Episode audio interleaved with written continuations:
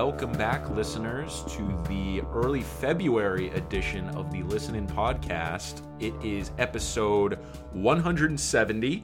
I would say the state of the world, Jake, to put it lightly, is a fucking shit show. Yeah, it's a bit of a mess right now. Yeah, we go into that in detail in the after show, so stick around for some takes on all of that between impeachment, Iowa caucuses, the tragic death of Kobe Bryant, the Super Bowl, coronavirus outbreak. And the Oscars. And a little Oscars talk as well in the after show. We hit it all. Yeah, we went to the red carpet with bearing bad news. Yes, we did. So 2020 is off to a hot start in terms of things going on in the world. I would also say it's off to a hot start music-wise. I totally agree with you. It's come out of the gate, like, pretty strong. Yeah, it's come out swinging. Yeah, we have quite a few albums to talk about. So I think this episode will be just dedicated to conversation around each of those. And I think what we'll do, Jake, is kind of... I think there's a couple albums that we have both really latched onto that individually we love. Yeah. And maybe the other person hasn't listened as much. Or likes, but yeah. Has not explored as... So I think it'll be interesting to kind of ask each other about what we like about these albums and what we're thinking. But I want to start off with what I think is the best album of the decade so far, Jake. These are bold terms. Very bold. This new Pinegrove record, Marigold. This came out January 17th, I believe. Yep. It is their third official studio album. It's coming off the heels of the controversy that struck in 2018 with lead singer-songwriter Evan Stephens Hall. But they're back again, and I think they've put out an excellent record. Yeah, I agree with you. I am always very taken by the product that is a Pinegrove album. I think from every sort of angle, it's kind of just like tailor-made for someone like me. Yeah. It's like a little bit of that country kind of folky feel mixed with just enough of the emo and kind of rock element. Excellent sort of clever songwriting, all packaged in like a 30-minute frame with an album cover that looks like Rothko. And it's like... it's catnip. It is. It's catnip. That is such a good point. I think... I kind of jokingly say best album of the decade so far. It's, we're 35 days in, whatever. Pinegrove and their music is tailor-made for us. We're about the same age as Evan Stephens Hall is. I think he has a similar outlook on the world and life as we do, which is sort of like well-educated, privileged white men from the East Coast. Yeah. And this is to pat ourselves on the back, I guess, which I don't really mean to do, but this is more talking about him. People who have that privilege and come from that area and have really only ever known probably some level of comfort, but are also like at least try to understand the world and at least try to lead with some form of empathy. Yeah, that's a great point. And I think seeing the world and growing up through the lens of that privilege, but then realizing, oh, wait, this isn't how it is for everyone else, and trying to balance those things while also figuring things out for yourself. And I think a lot of his lyrics really speak to that experience. There's so many lyrics on this album that I relate to in a similar way that I related to lyrics on Cardinal and on Skylight. And it feels like Pinegrove songs soundtrack my life in a way that's like very on the nose sometimes. Yeah. But I love that. That's something I love about Pinegrove. I think this album's excellent. From the minute Dotted Line started as the first track, I was like, oh, okay, we're back. Yeah, and like I already knew a song like Moment as a single. And it was sort of because they put that out a long time ago. That single came out, I think, in August. I think you're right. Because I remember I was on like vacation with my family in Maine, so I have known that song for a long time, and to hear it in the context of the album, it only works better. I think what's great about what I think Pinegrove has really like fallen into a great sort of niche of doing is like they have these really quieter contemplative moments. Yep. They're an excellent quiet loud band. Yeah. even though they seem like on their surface like kind of like a little bit like folk rocky, they do stuff in ways that are a little more dynamic than many others. And they have a sound of a quality to the way their music's recorded and produced, and probably just the way the amps they use, whatever pedals they play with. There's a tone to the instruments on that has remained, if not a constant, at least like it's a major calling card of their sound. Yeah, and I just you can fall right into that. I completely agree. It's got this lo-fi feel, but not in at all like low quality. If that makes sense. It all sounds a little scratchy. Yeah, in a way that complements Evan Stephens Hall's voice. Yes, exactly. Which is also like kind of it's the gravelly kind of scratchy. And I think on this album in particular, he's letting a lot of these songs breathe in ways that feel a little bit more mature. I think on a song like The Alarmist, that was one that was released as, I think, one of the last singles, actually. And I remember hearing it as a single and being like, I didn't love that. I didn't like that as much as Moment or Phase. Yeah. The context of the album, I think this song's beautiful. Yeah. And it's a highlight for me. Yeah. I think just very impressed with this album. It definitely feels a little bit more mature. I think... the way it describes sort of day-to-day life and this idea that like nothing necessarily changes from day to day, but you are still kind of living with yourself and still need to figure out what works for you. Yeah.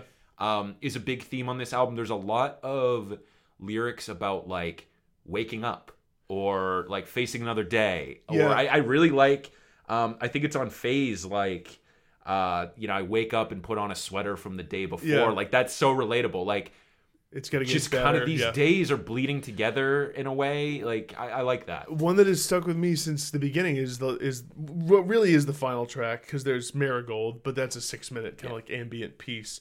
Neighbor, which on surface level, before I read the lyrics, I thought of it as just a song about like. You know, the chorus is, I love my neighbor, I love his determined behavior. And then one of them is, I love my neighbor, I don't understand his behavior. And then one is, I love my neighbor, but something, her behavior, whatever. Mm-hmm. And on its surface, I was like, oh, that's kind of a nice way to like say, like, I kind of love all these people around me or whatever. Yeah. The first two verses are about animals. Yeah, the first two verses, one is about an opossum that's dying in the street. Yeah. And he's like... it's incumbent on me to do something about it, but I don't know what to do. And like, it's pouring rain. And I don't know what to do for this poor opossum. And then he says, I love my neighbor. I love her like determined behavior. That makes it really sad for me. 'Cause he's looking at these animals almost as like his neighbor. And then the final verse is about a flock of geese flying off and then all scattering after one gets shot. That's right. And that's when he says, I love my neighbor. Though I don't understand his behavior, I love that bird, but I don't want to take her. Yeah. And I was like, and you can easily mock this, like two white dudes, like fawning over like pseudo intellectualism in lyrics, but that was meaningful to me. Yeah. Because it does speak to the way I kind of view the world now. It's like I'm trying to live with a little more empathy and a little more care for other people, but it's like sometimes I can't get you. It's so frustrating. Such a good point, and I think that song demonstrates that very well. For me, the lessons that I take from this album, and maybe for both of us, we're taking what we need from this Pinegrove album at this point in our lives. For me, it's sort of like dealing with a period of uncertainty or pain and kind of looking back and being like on Endless. Endless is my late album highlight. It's where, really good. It's feeling pretty bad to me, but I don't think it goes on endlessly. Yeah. That's just an important lesson I think you learn as you get older, where, whether you're dealing with mental health issues or not, or just like going through hard times, I think it's important to remember that like you can just kind of go on and it's going to be okay, even if it sucks right now. So I think the whole album is littered with ideas about that and about what you mentioned with the empathy thing. And again, like Pinegrove, I think, is a very unique band to us in that we are disproportionately moved by this music, whereas I think not to say that they don't have fans. I think they're actually one of the more successful indie rock bands, but just I think the way they're talked about or handled, maybe critically or as part of the wider musical landscape, isn't to the ratio that we hold them. That's fair. No, that's totally fair. You know? Yep, I agree. But great album, Marigold. Yes, I completely agree. Really quick last thought. Was a little surprised, to be perfectly honest, to see how low the Pitchfork score was for this. I was too. A little surprised. I was too. I was disappointed because I think this album is just as good as Skylight and Cardinal. I agree. I think they've put out three very consistent albums. I do too. That's a great point though. Jake, I want to talk to you a little bit about this Andy Shauf album, The Neon Skyline. Yeah. So this came out back in January as well. I listened a couple times, but I know you've been taking to it a little bit more. Yeah, I've really fallen for this album. From what I understand, it's a really interesting concept for the album. The songs are written from the perspective of different characters who are all out at this bar. That's what I understand about it. And it seems like Judy is one of the characters. I'm forgetting some of the names because, frankly, like, the concept itself or the story itself that's trying to be told is sort of less important to me. Yeah, I felt like it didn't really matter, actually. That's how I always feel about concept albums, where to me it's like I'm not so worried about the story of what happens to the characters when they're out at the bar. I just think the actual way it's told is funny and is interesting and endearing. Yes. And so yeah, I've been very into this album and like mostly, even outside of the fact that it's a concept album, really into the way it's produced, the way it sounds. Andy Shauf is someone who I was loosely familiar with through that previous album, The Party. Okay. I had listened to it like twice, I think, and I definitely liked it, but just didn't get way in on it. It's definitely very up my alley specifically. I was going to say, when I was listening to this, I think I had seen that you would listen to it first on our spreadsheet. I was like, oh yeah, I got to check that out. I've been hearing good things. In my first listen through, I was like, oh, I bet Jake really likes this album. Yeah, it has a lot of calling cards of the types of music that I really like, where it is... So first of all, like, I think three different people I've talked to, including you, one of the first reactions they've said is, oh, this sounds like Paul Simon. Yeah, yeah. And, like, it's funny because I never thought that initially, but it totally does sound like Paul Simon. It's this sort of idiosyncratic songwriting style. This guy is from Saskatchewan in Canada, and has a really... From a different part of the country. Yeah, has a really pronounced accent. Yeah. And sings with what I can only describe as, like, every vowel sound that I think I know, he sings it the opposite different way. He just sings every vowel different. Yep. And so that is one element that is kind of endearing. It's like the first time you heard Whatever People Say and That's What I'm Not by Arctic Monkeys, and you're like, what's this accent? Yeah, that's a great point. Also, these are like very melodically strange and interesting songs, like, but they work. They're catchy, almost in a way like a Jens Lechman album is. Definitely. But a little bit less on the nose catchy, a little bit more, I think, challenging melodically with some weird chord changes, which is just like, people who know me and my musical preferences, that is like absolute catnip for me. Is like an interesting chord change and figuring out how that melody works and stuff. And I think there are more to the concept part of the album. There's interesting characters on this throughout. There's interesting moments about being out at the bar, being out drinking with your friends, and the kinds of the different ways you kind of shit on each other and joke around. And like, there's the line where one of the characters says, like, it's like she grabs my coat and says, I've missed this. And I say, I've missed you too. And she says, no, the coat. Like, that kind of thing is, I think, like, sort of clever and cute and endearing. So the album in general has just been really doing it for me, and I think that this is somebody who I'm going to, like, continue to keep an eye on for sure. Love it. And so you definitely at least like... I do. Oh, I definitely like it, and I will say, I think the only reason why I haven't listened more is it's because it's been such an exceptionally busy early part of the year for music. Yeah. There's been so much out there that I've wanted to listen to. And to be perfectly honest, with this and with Pinegrove, I've kind of been listening to those albums at the expense of a lot of the other ones. Yeah. Which is like, you know, it does me a disservice on a podcast. But you're enjoying it more. But I'm enjoying those albums. That's what matters. And I think finding connections to those albums is more than having a take about, you know, the new fucking Wild Nothing EP. Well, and if I could just say one last thing that I think is cool is, like, I think it's not all that common that you hear an artist who has a voice and style that really is pretty much their own. Fair. And I think that's really what's cool about Andy Shauf. Now, there's comparisons. Paul Simon is one, and that definitely is there to be made. But I don't think there's that many artists who make music just like him. Like, I think there's a little bit of Randy Newman going on in there. There's a little bit of, like, you know, any number of those artists. So absolutely. Been really into it. I would say my kind of version of this that I've been loving is the new Destroyer album, Have We Met?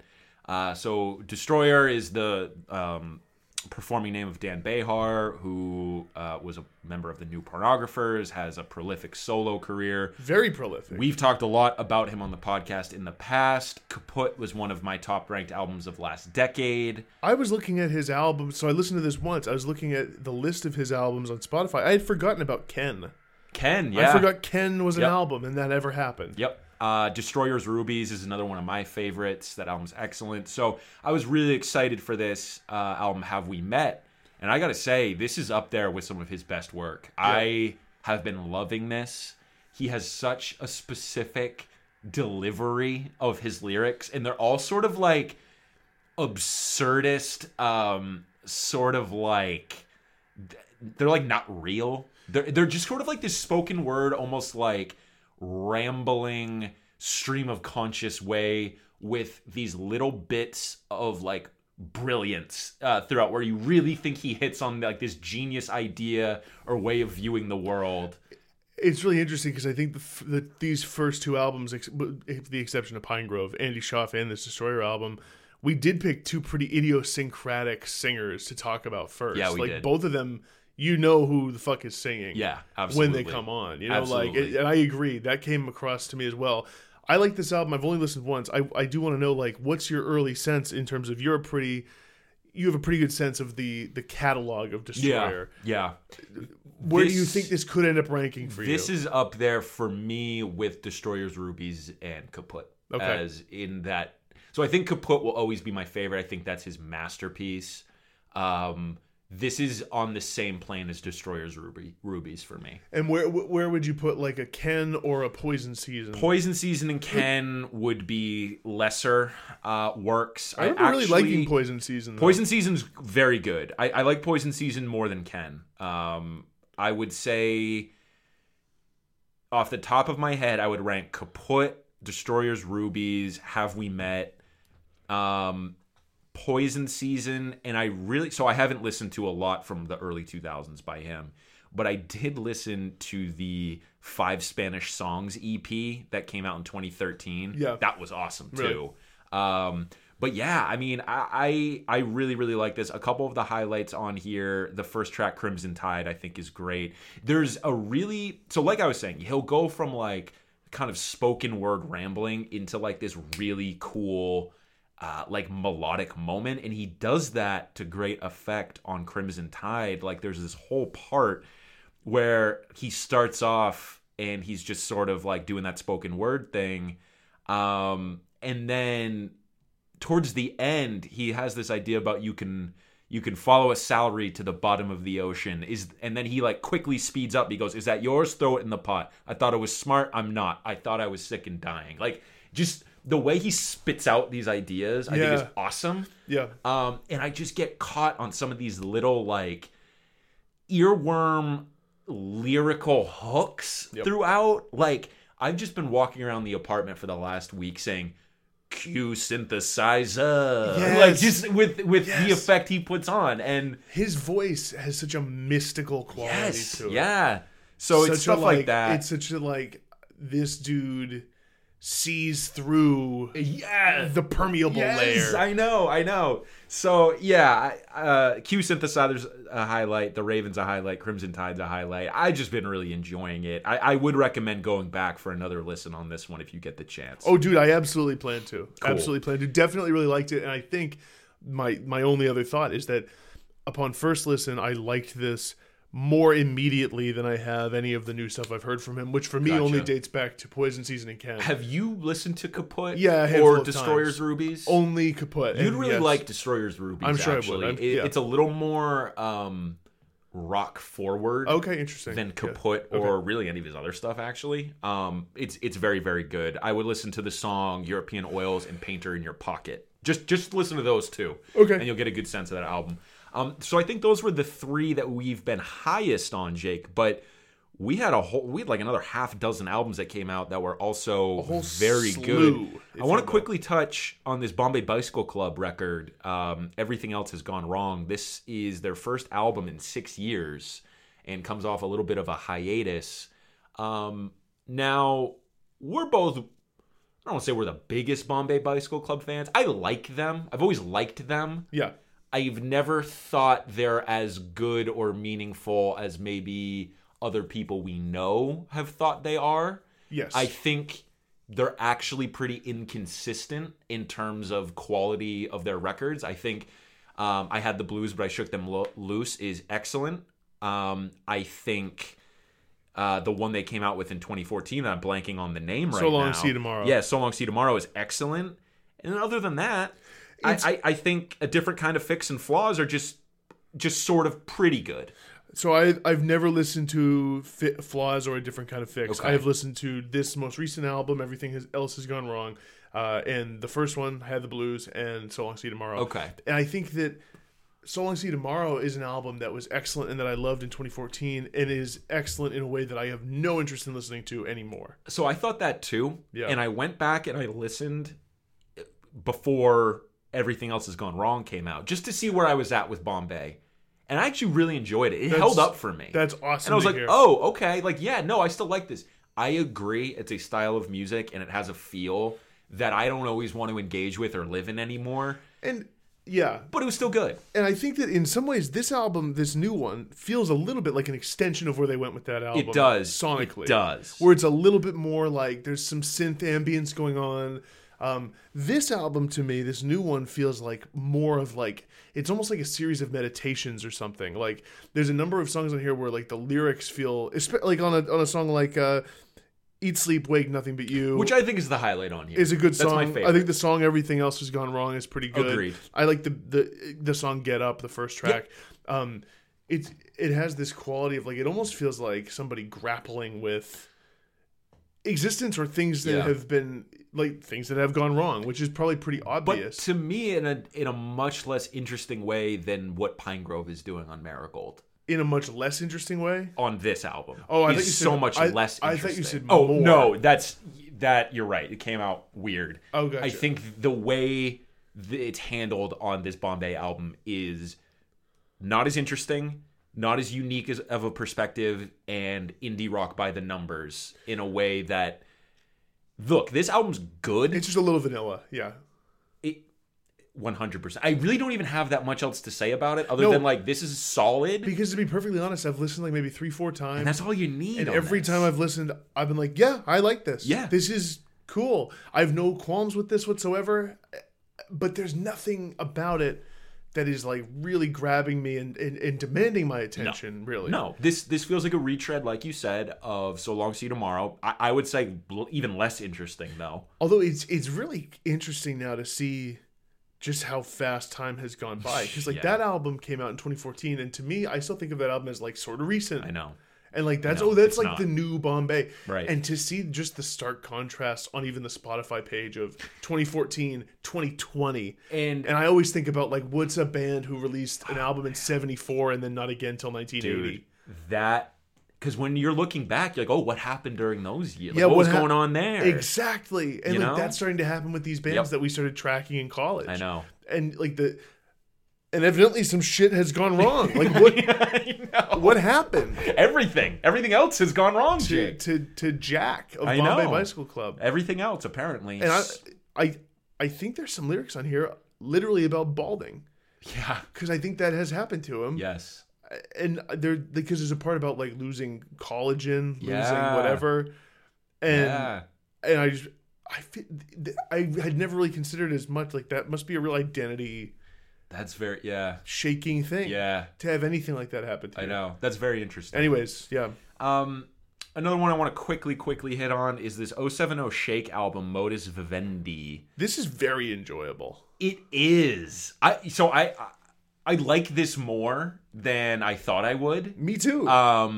There's a lot of just catchy-ass songs on here, man. Look, I don't think it all works. I think... No, maybe not. What is it, like... How long is this album? It is, let's see, hold on. It's 14 songs, 44 minutes. It's okay. 44 minutes, yeah. That's still a little long. I don't think it all works, but when it works, it's like, damn, these are some, like, I'm going to be coming back to a lot of these songs for the rest of the year. Me too. I'm going to do, like, on my next list, and I think I'm going to pick out some of the ones from my best of the year playlist, because there will be some that make it, because, like you said, there's some real earworms, and, like, if you liked the vocal delivery that 070 Shake had on that Kanye album. Ghost Town. On Ghost Town, which was by far the highlight of that best moment. Very mediocre album. Yep. You'll enjoy this. And this is it's not exactly that either, because the production is a little different. Yes, it is. I would say if you like sort of the more melodic, sort of psychedelic, I would even say Travis Scott-ish sound. Yep. I think there's going to be a lot here that you enjoy. In particular, I think the song Guilty Conscience is excellent. Nice to Have, Under the Moon, the last track, Flight 319. There's a lot to like here. Don't have a ton else to say other than like this is cool album art, I will say. It's really interesting. Not very what cool. I expected whatsoever. No. But yeah, I think this has been enjoyable and a nice kind of surprise this early in the year. Before we go to that album that I see you highlighting in the agenda, I want to ask you a few questions about the one after on the list. This Please. Wolf Parade album, Thin Mind. So of the albums we're talking about today, this is the only one I have not listened to. I am also about 1/4 of the Wolf Parade fan you are. I definitely like them. I've enjoyed their music in the past.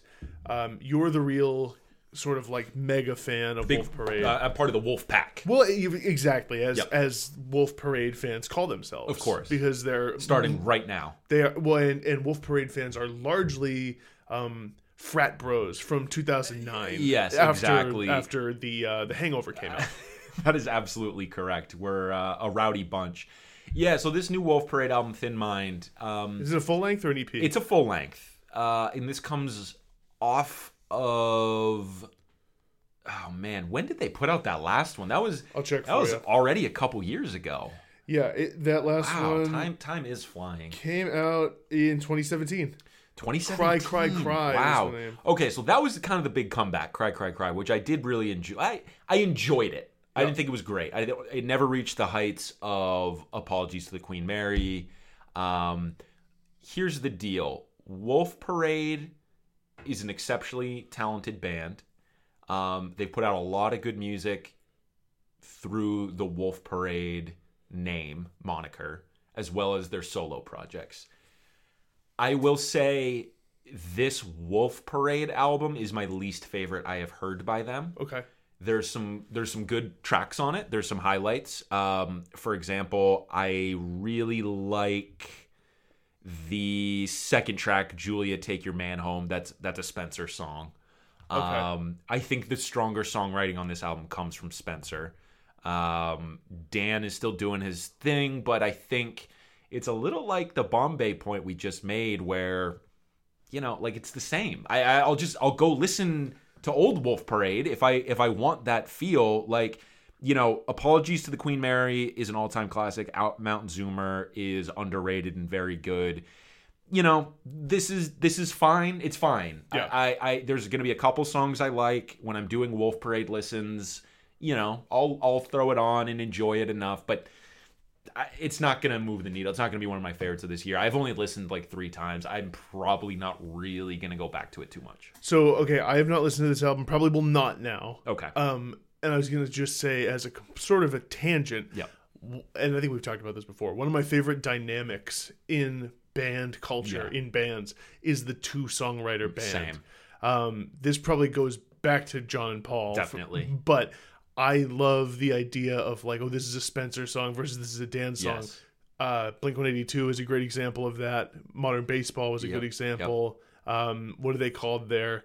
I almost just called them the Rembrandts, but that's the band that plays the Friends theme. Who's the band that has that After the Party album? Oh, the Menzingers. The Menzingers. Yes. The Rembrandts. Like, why the fuck not? Yeah. Similar thing, though. Exactly. With the 2 songwriter dynamic. I always, with some exceptions, I feel like I always like pick a favorite. Yes. Even if I won't let on to it all the time. Yes. Same. Let's do something really quick. Let's rattle through some of those. Okay. Favorite Wolf Parade for me is Spencer. Favorite Modern Baseball was, I think it was always Bren. Me too. Favorite of the Menzingers is the dude who writes the better songs. I think his name is Greg. Greg. What about Blink? The dude who writes the better songs. That's so insulting to the other guy who also has like some good songs. But they're pretty good. Yeah. I think with Blink 182, I struggle. Yeah. It's Mark or Tom. Yeah, I think it's... If you're thinking voices here, listeners, Tom is the all the small things voice. Mark is the what's my age again. Yeah, he's the deep voice and I miss you. Tom is the where are you? I think I like Tom more. I like Tom a little better too. And here's what I'll say is that I think Mark is a more clever songwriter. And like if you listen to Enema of the State, have you listened to that album all the way through? No, I haven't. Dude, it's actually like... You would fucking love I know it. I would. Like, start to finish. I know I would. Because it's just, like, a band that did that sound better than anyone at their absolute peak, and they're just trading off gem after gem on that whole record. Yeah. And it's, like, 23 minutes or something. What are the biggest songs from that? What's My Age Again, Adam's Song, Damn. All the Small Things. Damn. It like is their best songs. Yeah, it was massive. Shit. All right, I'm going to listen to that. Dude... I think you'll really enjoy it, and it's one you can throw on your discovered albums list. Fuck yeah, easy layup. And you'll February layup. You'll finish it in 20 minutes or so. Love it. Okay. And I agree with Bren from Modern Baseball. Okay. R.I.P. that band. Yeah, they burned bright and then burned not at all. Yeah, yeah. Okay, let's quickly hit Jeff Parker, "Sweet for Max Brown." This got a Best New Music on Pitchfork. One of only two so far. Actually, that's a decent clip for February 5th. You think so? I do. Only one in January? Yeah, I think that's normal. Okay. Yeah. I like this. I would... Or two in January. There's none in February. Two in January. Okay. The way I described this to big friend of the pod, Kara, I was like, yeah, I was listening to this new Jeff Parker album. It's like some modern-ass jazz. It is modern-ass jazz, and it kind of feels like... jazz through the lens of like one of those kind of like experimental producer DJ type of albums, like a DJ Shadow type of thing, or like, you know, great call. It's excellent, and the guitar playing is really cool on it, and it definitely has jazz elements, but it also feels like kind of just an album of beats in some ways. It does, and I think a song like Fusion Swirl, which is a highlight for me, that's the third track on here. It really feels like the first track in some ways because, you know... There's that song with vocals that is a low light for me. The first track. Same, I'm always like, oh, wait, like I don't... I know. It's not bad. It's just that I'm like, this is not the tone of the album the rest of the way. Fusion Swirl is like, I'm like, oh, this is what jazz could be now. Well, I think why we like this album so much is that what has happened with rap beats and beats in general is a lot of the sampling of like jazz guitars and jazz instruments into rap beats. This album just feels like jazz enveloping itself in beats to sound like that, and it's awesome. That's a great point. The album that in my brain is a precursor to this is To Pimp a Butterfly. Dude, yeah, it's similar to that. To Pimp a Butterfly kind of primed my brain to be open to this album. It also feels like kind of a little bit less crazy and frenetic version of like a Flying Lotus type of thing. Yeah, yes, that's a very good call. So yeah, I've been enjoying it. This is a nice like I'm working and I don't want to listen to lyrics. Yeah, and maybe that's why we're both lower on the first track, because it's the only one with lyrics. Right, and I'm like, well, no, get me to Fusion Swirl. Yeah, let me hear like these beats though. Exactly, and like the beats will be great. I like the beats, please. Couple more. We've had a lot of albums like that are worth talking about. Yeah, Francis Quinlan, lead singer of Hop Along, put out a solo record called Likewise. Good album name. Good album. Here's my thing. Here's my one take before I move on to another one. I always don't love the Hop Along output. Yep. What do you think is the best Hop Along album? I think it's the one with like the skull and the apple and stuff on the front. The blue one, painted shut. That's my favorite. That was better than Bark Your Head Off, Dog. Me too. A lot of people say say Get Disowned is their favorite. Now, I think that one has a couple awesome songs. But as a full album, I always liked Painted Shut the most. The effect that Hopalong needs to have for me to like an album, if I'm being totally honest, is what has to happen with me with them, is I have to kind of know the song for a while, yep, step away from it, yep, hear it some more, step away from it, and then listen to the album altogether and be like, oh yeah, I remember this song. Yeah. This is the one where she sings Louisiana. Or like, this is the one where she sings, like, she sings a lot of state names. She does, yes. And I think I also need some like screaming. Yeah. I need some Frances Quinlan like really pushing the vocals. There's one on here where she really goes off. She does. I think it's called like something about LA, right? Like yes, I went to LA. Yeah. That's my favorite on here. So I think when Hopalong and Frances Quinlan loses me a little bit is, and I think this is a highlight though as well, is she kind of meanders with the melodies and yep, it almost trends into like this spoken word thing that she'll then extract melodies out of, which I think is really interesting and almost no one else does this. But I think at times I'm just like, well, you've lost me on the song. Yep. And then she hits with like Heaven is a Second Chance screams to close out I went to LA, and I'm like, oh, I'm very much in. But then other times I'm like, okay, that song didn't really go anywhere. Yeah, I think I agree generally. I usually don't love their stuff. And again, I do like it. I think it's good, and it usually hits more at a song level than an album level. I do think that like Frances seems to be, we're on a first name basis. Of course. Frances seems capable of doing something with her voice that I think is like actually like singular. Yeah. I don't really think there's anyone I've ever heard who has her vocal quirks the way she's able to channel them. There's a certain like squeezed, compressed throat rasp thing she does that is just like that. It's like, oh, that's just Frances Quinlan who can do that. Yes. I've never heard anyone else sing that exact And way. That's always sort of the appeal of listening, is even if the songs don't always hit, you're like, well, at least this is going to be unique and interesting. It's the appeal. It's also in the moment when I'm not feeling that exact thing. It's when I'm like, ooh, wait, like I know. That's the thing. I can't just always put on Frances Quinlan or Hopalong. Yeah. I really got to be in the mood. Yeah, I agree with you. I agree. Okay, Jake, I want to talk quickly about this Tours album, Silver Tongue. I got into Tours back in 2015 with her album, I think it's called Sprinter. Had a handful of great songs on there. Now, did you listen to Three Futures? I did not. Neither did I. I did once. I don't remember. Was that her first one? Or no, it's the next one. Oh, the next one. No. I listened to her first one once or twice. Didn't listen to her previous album. I saw it didn't get great reviews. I know there was a whole controversy about how it wasn't like commercially appealing enough for the label she was on, and she got dropped from her label. Oh. So I felt really bad for her. She's come back with Silver Tongue and put together a really good album, actually. You know, I would put this up just below Pinegrove and Destroyer as like my next favorite. That's cool, yeah. So I would say if you get a chance to listen more, do it. The first four songs are like excellent. Good Scare, last four is Dressing America, Records of Your Tenderness. I don't even know really how to describe it other than Tours in her own way has a pretty singular voice too. I don't know. Just it's good, and I've been enjoying it. So check that out if you were on the fence. I say do it. I listened once today, and I was won over. And I actually didn't even love Sprinter when it came out. Okay, yeah. I actually I thought it was definitely good. Yeah. Something about it just never totally resonated, and I've remained sort of indifferent towards news about her. But based on your recommendation, I gave it a listen. It's definitely worth it. It's good. I'll probably have more thoughts in future podcasts. Sure.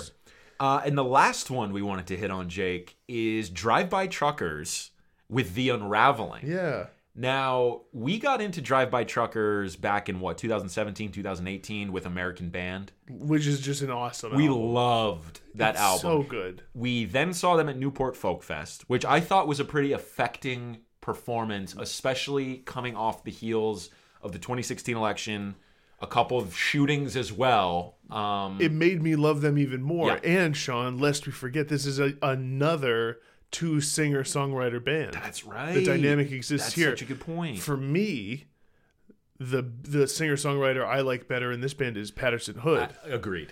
And the reason I know that, Sean, is that I don't remember the other singer's name. Exactly. And I remember Patterson Hood's name, who has an awesome name. Patterson Hood is the straw that stirs the drink here. Right. And it seems like, as you were saying to me before I listened to it, yes, this is a rather heavy Patterson album. It is. Now, if I'm remembering, I think there's only 2 or 3 from the other guy. We got to find the other guy's name. I'm okay, look that up right now.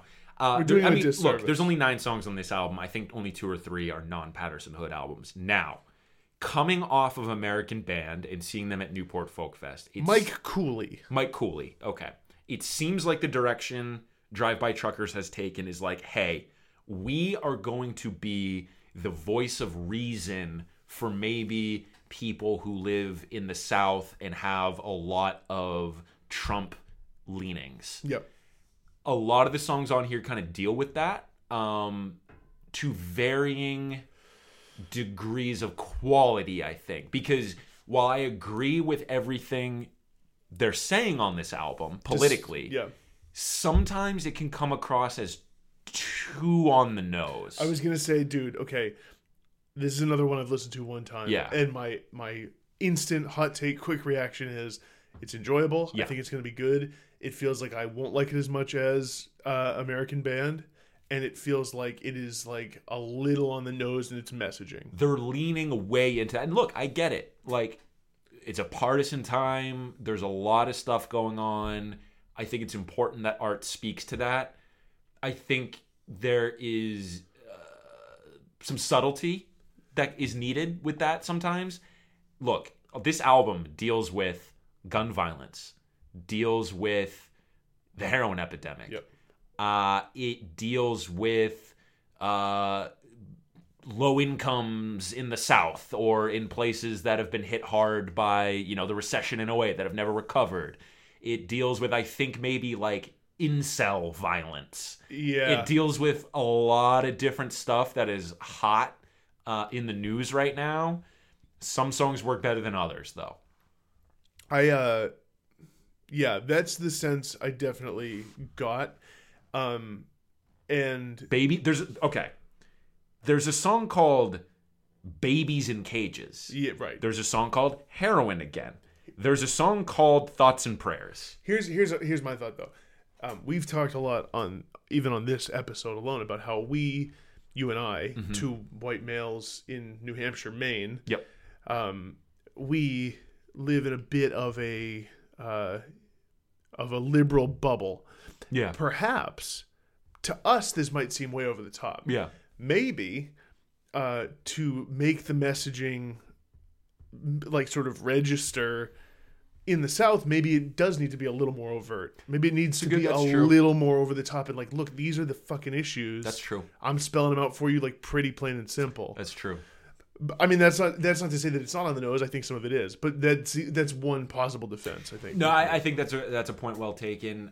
Is because they are in the milieu, Sean, yeah, of country music. That's a really good point. And I also think none of these songs are bad, though. Like my one critique is, well, this feels like a Reddit thread from 2018 where like, this seems obvious to me. So I guess you're right. Maybe this music isn't for me necessarily. I was rocking to some of these songs, though. Sure. I was like, yeah, take your thoughts and prayers and shove them up your ass. Like, yes. Yeah. Right, exactly. Like, that's not, there's no subtlety there. No, that's not sleight of hand. No. That's just fucking... Exactly. He's telling you right there. So a lot of albums to listen to. I think I need more time with a good chunk of these, but... We're off to a strong start for the year, music-wise. Yep, I feel the very same. I'm excited to continue. Until next time, stick around for that after-show pre-show. We will make sense of all of the news items that have been hitting us recently. You're going to feel better after you listen. You will. You'll feel a lot better, definitely. You won't feel hopeless. Turn back. We'll see you next time, guys. Thanks, everyone. Bye.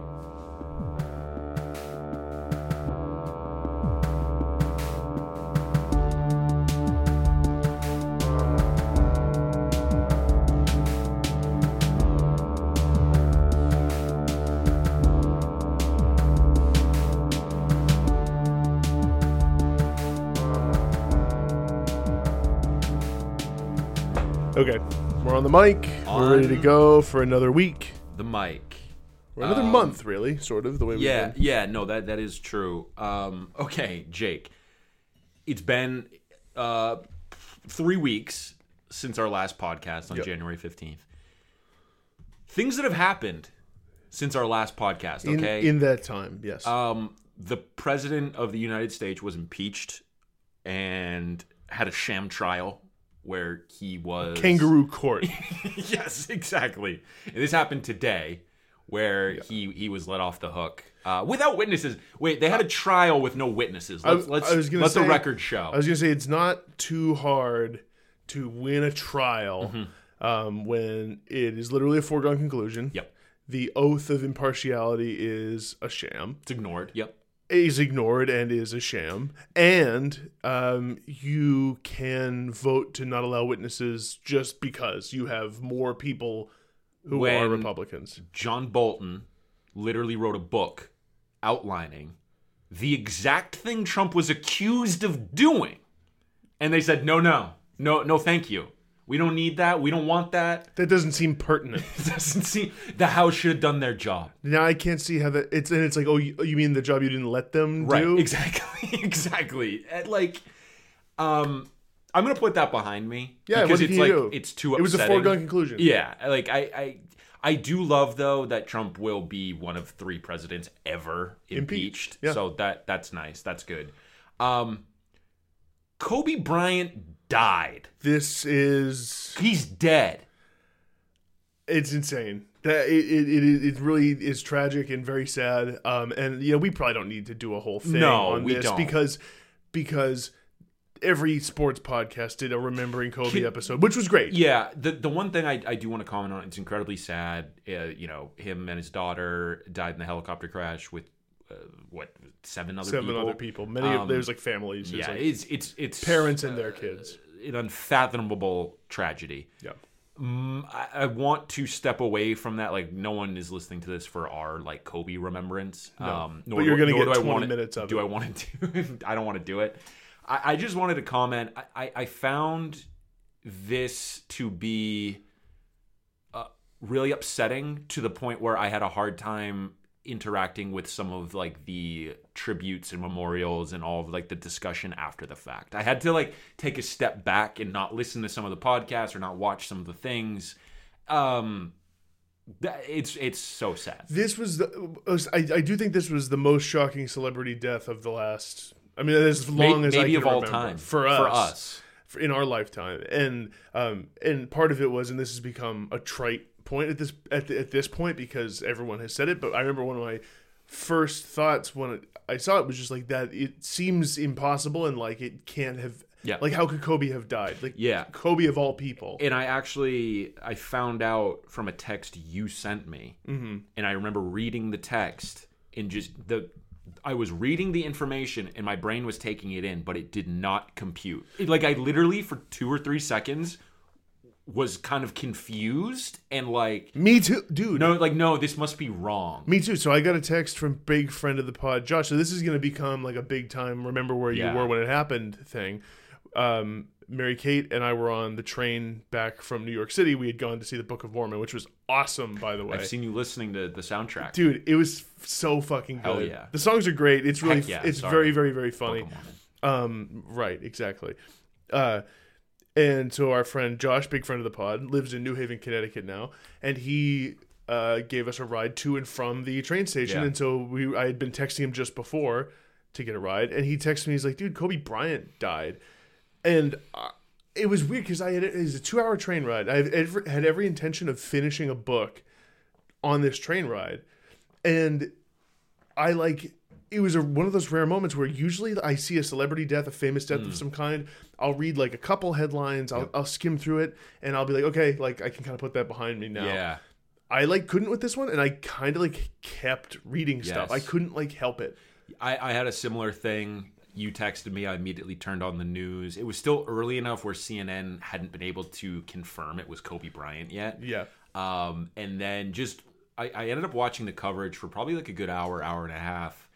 And just seeing everyone on TV kind of like with this shocked look on their face trying to talk through it was like nothing I've really ever experienced. And to your point, not being able to immediately read that headline and just say, wow, like another celebrity dead. I guess people die every day. This one did feel different in that regard. Because it literally doesn't like register. It doesn't make sense. It was like Kobe died doing just the most Kobe shit. Mm-hmm. He was off to a Mamba Academy like basketball game with his daughter. Yep. In his own helicopter, or like the helicopter that he flew in. And I heard that thing that he would take helicopters because it was like it allowed him more time with his family than waiting in traffic. And it's like, hey, if you have the ability to take choppers places, do it. But I guess this is like, this can happen. And, it did. So, and the last thing I'll say, I don't think so I was just thinking about how, and this is really only important to me, but I mentioned how I was in New York.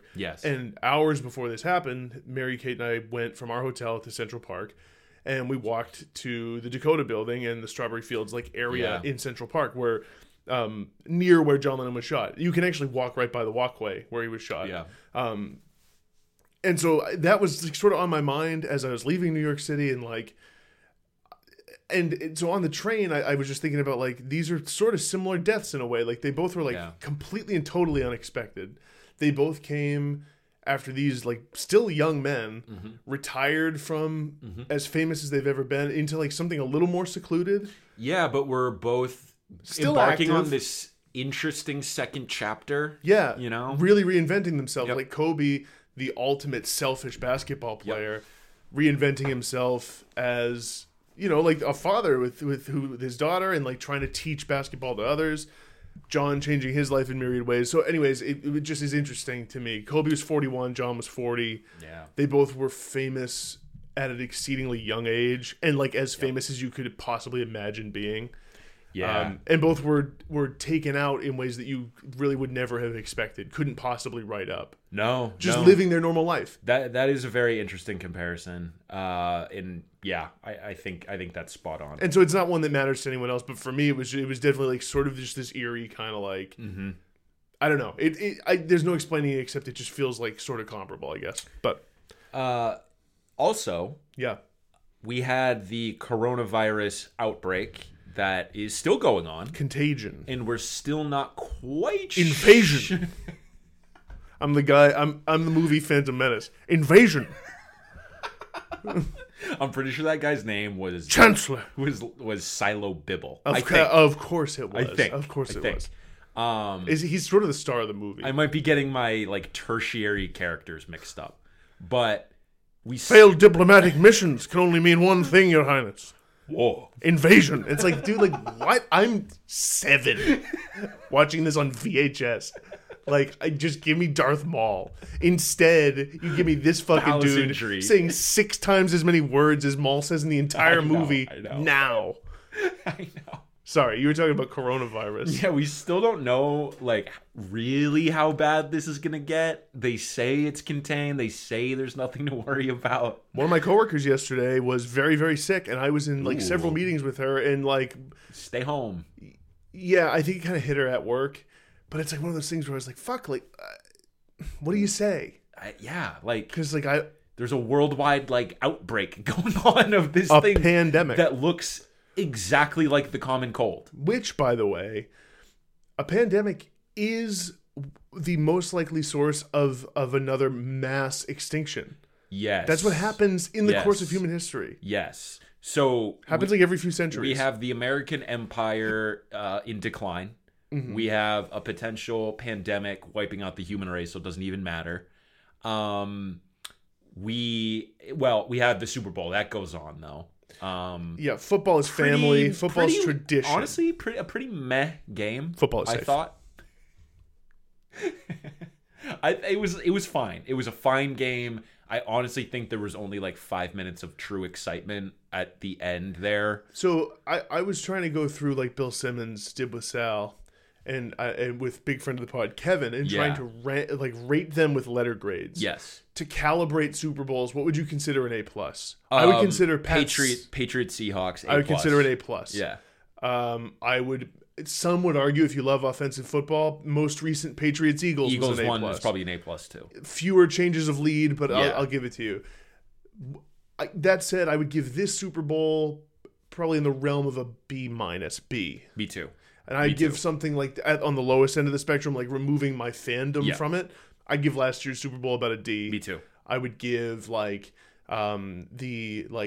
what's another example of a pretty bad one? Broncos-Panthers. Or Broncos-Seahawks. Broncos-Panthers is a D. Yeah. Broncos-Seahawks is like maybe a C minus. Yeah, yeah. Just because like the blowout was so big, it kind of became interesting in that way. It was a little exciting. It was a scoregami. I would actually say to no one but me. The Falcons-Patriots is not an A+. I think it's an A. It's an A to an A minus. I think it's dinged for the first half being a joke. And here's what I said. The reason it is an A above this Super Bowl, which is also a comeback, which is like more like a B, is that Super Bowl, the lows were lower when it was bad, but the highs were way higher it was high. Yes. And it went to overtime. It was close the whole time. Yeah. This game was a comeback in the way like one car gets a head start and then the other that is just faster speeds up and for a minute they're close. Right. But then the faster car is just like, I'm actually like a mile up the road. That's a good point. And it's exciting for the moments right before the faster car catches up, for the moment that they have caught up, and then the moment they're just passing them when you still think the slower car has a chance to make it interesting. Exactly. And for some reason, something that is never satisfying to my brain, except if the Patriots were to do it, is a game that's a comeback and then kind of a blowout the other way. That I for some reason I really hate that. Me too. And I can't explain why. It was the Chiefs-Texans game, but like but not a little less exaggerated. Yeah, not as bad. So it was a fine Super Bowl. I think what hit me with this one is that like we're old enough now to have seen enough of these. Yeah. Take the Patriots out of it. I think that doesn't help either. That we've had many games that mattered a lot. That now when we go back to ones that we don't really have a stake in, it really shows how meaningless it is. And just, it's another game. As another example, like a Super Bowl that just showed not partial, I think a Super Bowl that's at least an A to maybe even an A+ is Cardinal Steelers. Yes. Excellent Agreed. Super Bowl. Excellent Agreed. Super Bowl. Yeah. But yeah, I agree. Yeah. Like, I mean, I was thinking about it the other day, though. They've been in fucking nine. That's crazy. Nine. That's insane. It doesn't make sense. No one wants to hear that though. And then the final one, Jake, and this will feel great, knowing we have an election coming in 2020, that will be incredibly important to the future of this country. The Iowa caucuses happened, and they were a shit show. We still don't have an official winner. They fucked him up pretty bad, didn't they? Yeah, it's been days since the caucus actually happened. And there's been all sorts of... 72% of precincts reporting? Yeah, like what the fuck have you been doing for the last 50 hours? Also, I'm of two minds here. Yeah. One, I know it's not the system that's to blame. It's not the fact that it is a caucus. However... Yeah. And I think there's something to be said about the community building that is a caucus. But let's move past this fucking four corners. Dude. We're playing a game as kindergartners in a gymnasium. Thank you. Just fucking vote. Just vote. It works. Just fine. Vote. Actually, it doesn't work because it doesn't. Our system of democracy is constantly being called into question and feels like we could be hacked by foreign powers anytime. And you know what is troubling is I actually do think this app not working was really just the fact that, hey, you had a bunch of older people, volunteers who didn't know how to work the app, and it was glitchy and it maybe wasn't made great. But my mind immediately jumped to, there's foul play here. Yeah, the DNC strikes again. They're trying to cover up a Bernie win. That's where my brain has gone. And it's fair or not. And it's I know that only 70% or whatever are reporting, Sean. Yeah, but that's always so funny to me. Yeah. But it's crazy that the caucus, like the Electoral College, is a system where you can lose despite getting more votes. This is exactly what's happening with Bernie right now. He has more votes. He somehow has less delegates at the moment. It has to do with distribution. It's the same thing as the Electoral College. That is a broken system. It needs to change. It does. What the fuck? What is going on, guys? It's the same thing. It's like he can win big in some huge center where it's because it's the same as the Electoral College, where like it's the theory that like if you're a Buttigieg supporter in a very heavily Sanders area, you may as well not vote. Here's the thing, though. That's just how cities and populations work. I know. There's more people in an area. Guess what? They have more voting power. That's how it fucking works. Yeah, and this is really more commentary on the Electoral College, but it's like... Yeah. It's broken. It is... Anyways, this is all just 30-something days into the new decade that all of this has happened. What a ride it's been. What is actually the most upsetting of all of this? Well... Okay. For you personally. The really most upsetting thing is... For me personally, is that Kobe Bryant died, and I changed that answer 4 times in the course of making that answer. Yeah, and the reason I picked that is because the impeachment was a foregone conclusion, was never going to work, and that's a system that is sad and has been sad. Yeah, the coronavirus, people dying, that's pretty bad. Yeah, too. But so, and this isn't necessarily right, but the coronavirus feels like such a China thing still, that it's like far away and doesn't really affect me for now. I might eat those words in a month's time when you're bedridden with coronavirus. We're all dead. For me, it's the Trump stuff. For me, it's impeachment. That's the most upsetting. Yeah, and I think the saddest individual news item is Kobe thing. Correct. Yep. The most upsetting is the impeachment, for sure, because it's just like it's a feeling of helplessness, and it's a feeling of this is a broken system that there, no matter how much I complain, or no matter what clever tweets people put out there, or however way you twist it to show like, hey, this is the truth, it's corrupt, it doesn't matter, it's just gonna keep on going. Doesn't matter. It goes that way. Doesn't matter. That's the most upsetting. Luckily, Jake, we have the Oscars to satiate us and comfort us in our time of need. There's nothing more meaningful than the best picture. So I think something before we dive into the actual episode that will be fun is if we rank the best picture nominees that we have seen, from our favorite to our least favorite. Let me just say, this is one of the strongest crop of best picture nominees we've had since they moved it to, 10 potential nominee slots. It's an excellent group. I have seen, of the 9, I have seen 8 movies. That's an impressive figure. I've seen 6 of the 9. I haven't seen Jojo Rabbit. I haven't seen Little Women, and I have not seen Ford versus Ferrari. I have not seen Ford versus Ferrari. Okay. Are you going to see it at some point? I would like to. I think I'd actually really like it. I'm sure I would like it. Why don't you start with your rank? Do you want to start at 6 and go to 1? Or? I will. I'll start at 6. I have Joker at 6. Okay. This is more a testament to how good the other films are on this list, more than... Like, I've seen a lot of people saying, Joker doesn't deserve to be here, I didn't like the Joker, etc. I get that, but I also think it was really well done and entertaining, and I enjoyed it more than I thought I would. That's fair. I think Joaquin Phoenix was very good in it, so I have Joker at 6. I have 1917 at number 5. I think this is really impressive just from a filmmaking perspective with, I don't want to call it a gimmick of like the all one-shot thing. I thought that was really cool. I thought it told a cool story. I feel like you don't get World War I movies very often either. Very true. It's mostly World War II, so I thought... Playing in that era of history was really interesting. I did enjoy 1917 as well. My one knock is like it was just too straightforward of a war movie. If you remove the filmmaking from it, it's kind of like not that exceptional. And this is a spoiler, I guess. So do a 30-second skip forward if you don't want it. Yeah, but. I thought the one subversive thing they did was killing... I did too. The person who I thought was the main character, like maybe halfway through the movie. That was interesting. And in a way I didn't totally expect, because like I was like, they're going to save this guy even though he's an enemy. Isn't that sweet? And then they turn the camera back. It's like, he's I really liked that, actually. It's like war is hell. Yeah. And you don't let your guard down for a fucking second because you can't, because you'll get killed. That's a very good point.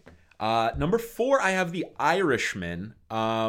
Again, testament to how good my top 3 is. I loved The Irishman. I thought it was excellent. However, I think I need to watch it again. It's very long. It's real dense. It's not quite what I expected from it, which I think is actually a good thing.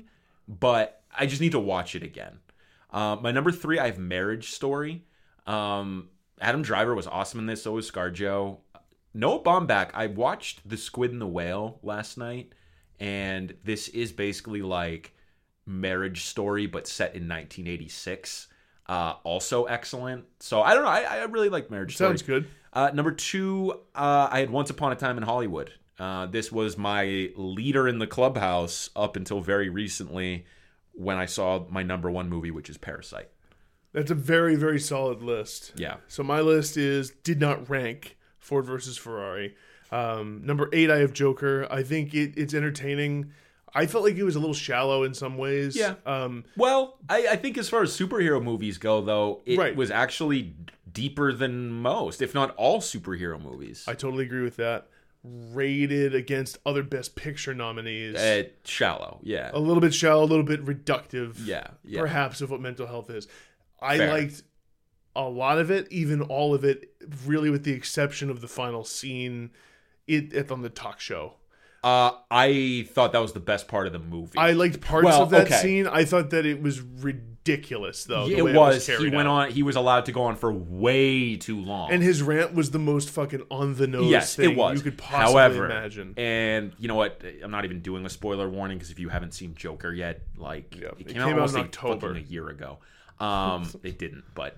6 months, 7 months. When he shoots Robert De Niro. Yeah. That was so violent and just like, whoa. That really got me. I wished that I think it would have worked so much better if he just came in, sat down, and he was like, hey, how you doing? And he laughed or something and then just pulled the gun out and shot him. Rather than got on a soapbox and was like, in this country, mental health, people are blah, blah, blah. I think they sort of needed to do that for the dummies in the audience. But here's the thing, man.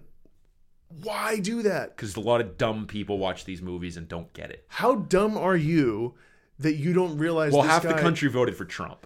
Well, I understand that. But it's a movie about the Joker. I know. The whole premise is he's insane and becomes a murderous lunatic. I agree. I think that... here's the thing. I had such high expectations. I wanted so deeply to love it. Yeah. That it fell a little short. I still liked it. I...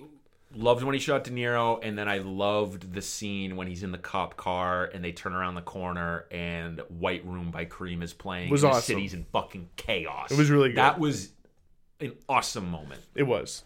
Number seven, I have 1917. I liked this movie a lot. Same reasons you gave. Not much else to say about that. Number six, I have The Irishman. I originally had this ahead of my number five slot, but I realized that I actually enjoyed the number five one better. Fair. Now, which is Jojo Rabbit, which I really liked. And I think that, some people didn't, but I didn't go in expecting all that much or really even knowing what to expect. And what I got was a movie that, took me kind of by surprise. And how much, when you're ranking these or figuring out how much you like a movie, do you take into account just pure enjoyment versus craft and filmmaking and what's the push and pull? Because I don't have a hard fast way. It's kind of a mix of everything. I don't think I would have a hard fast way to call upon right now. I think with The Irishman, if you in terms of craft, and it's a master making this kind of magnum opus type of movie with two of his muses, De Niro is more his muse. Right, and DiCaprio. But The Irishman, so okay, to answer your question, there's not any great one balance that I try to strike. Number four, I put Marriage Story. Number three is where I put Little Women. Really enjoyed it. If I saw all these movies again, the other thing is maybe I'd rank it different if I saw them all. I know I would rank these differently if I saw them again. I really enjoyed Little Women, and this might be weird. I didn't know the story. I don't really know it either, and I kind of don't want to going in. No, I didn't know anything about Little Women. It more. I love Saoirse Ronan. Yeah, Sean. She's awesome. Love her. She's awesome. She's one of my favorite actors. Yeah, actresses. Yeah. I actually still don't know if actress is a thing we say anymore. I don't know either. It's one of my favorite. The Academy does. True, but the Academy is notoriously stodgy, white, and old. Yes, that is true. So we'll have to figure that out. Well, yeah, we're gonna have to work on that. Number two, I put Parasite, and number one, I put Once Upon a Time in Hollywood. I think my Parasite Once Upon a Time is the definition of favorite versus best. Yep. I think if I see Once Upon a Time again, like, that was my favorite movie this year, but I think Parasite's better. Yeah, I agree with you. And I kind of ranked it that way. But yeah, if I see Once Upon a Time again, like, that might flip. Because Once Upon a Time in Hollywood, I think, is a little overlong. That's the same thing as every Tarantino movie, though. I think, all that being said, would rather rewatch it than Parasite. Although, you know what? Parasite was excellent. I think it Parasite was so good. Would be very rewatchable. It probably would be really good. Very rewatchable, because I actually think there would be a lot of themes you'd pick up on. Yeah. Earlier on, knowing what happens. Honestly, those two were really close, and it was hard to rank. And I think ultimately, when I threw my ranking together, it was just, I was feeling Once Upon a Time a little more. Yeah. In that moment. Sounds and that kind of goes for the whole ranking. Nice. Well, that was a lengthy pre-show, but that's good. We had a lot to talk about that wasn't necessarily music related. Let's go ahead and dive in now. We'll hit some of these new albums. You ready? I'm good. Okay. 3, 2, 1.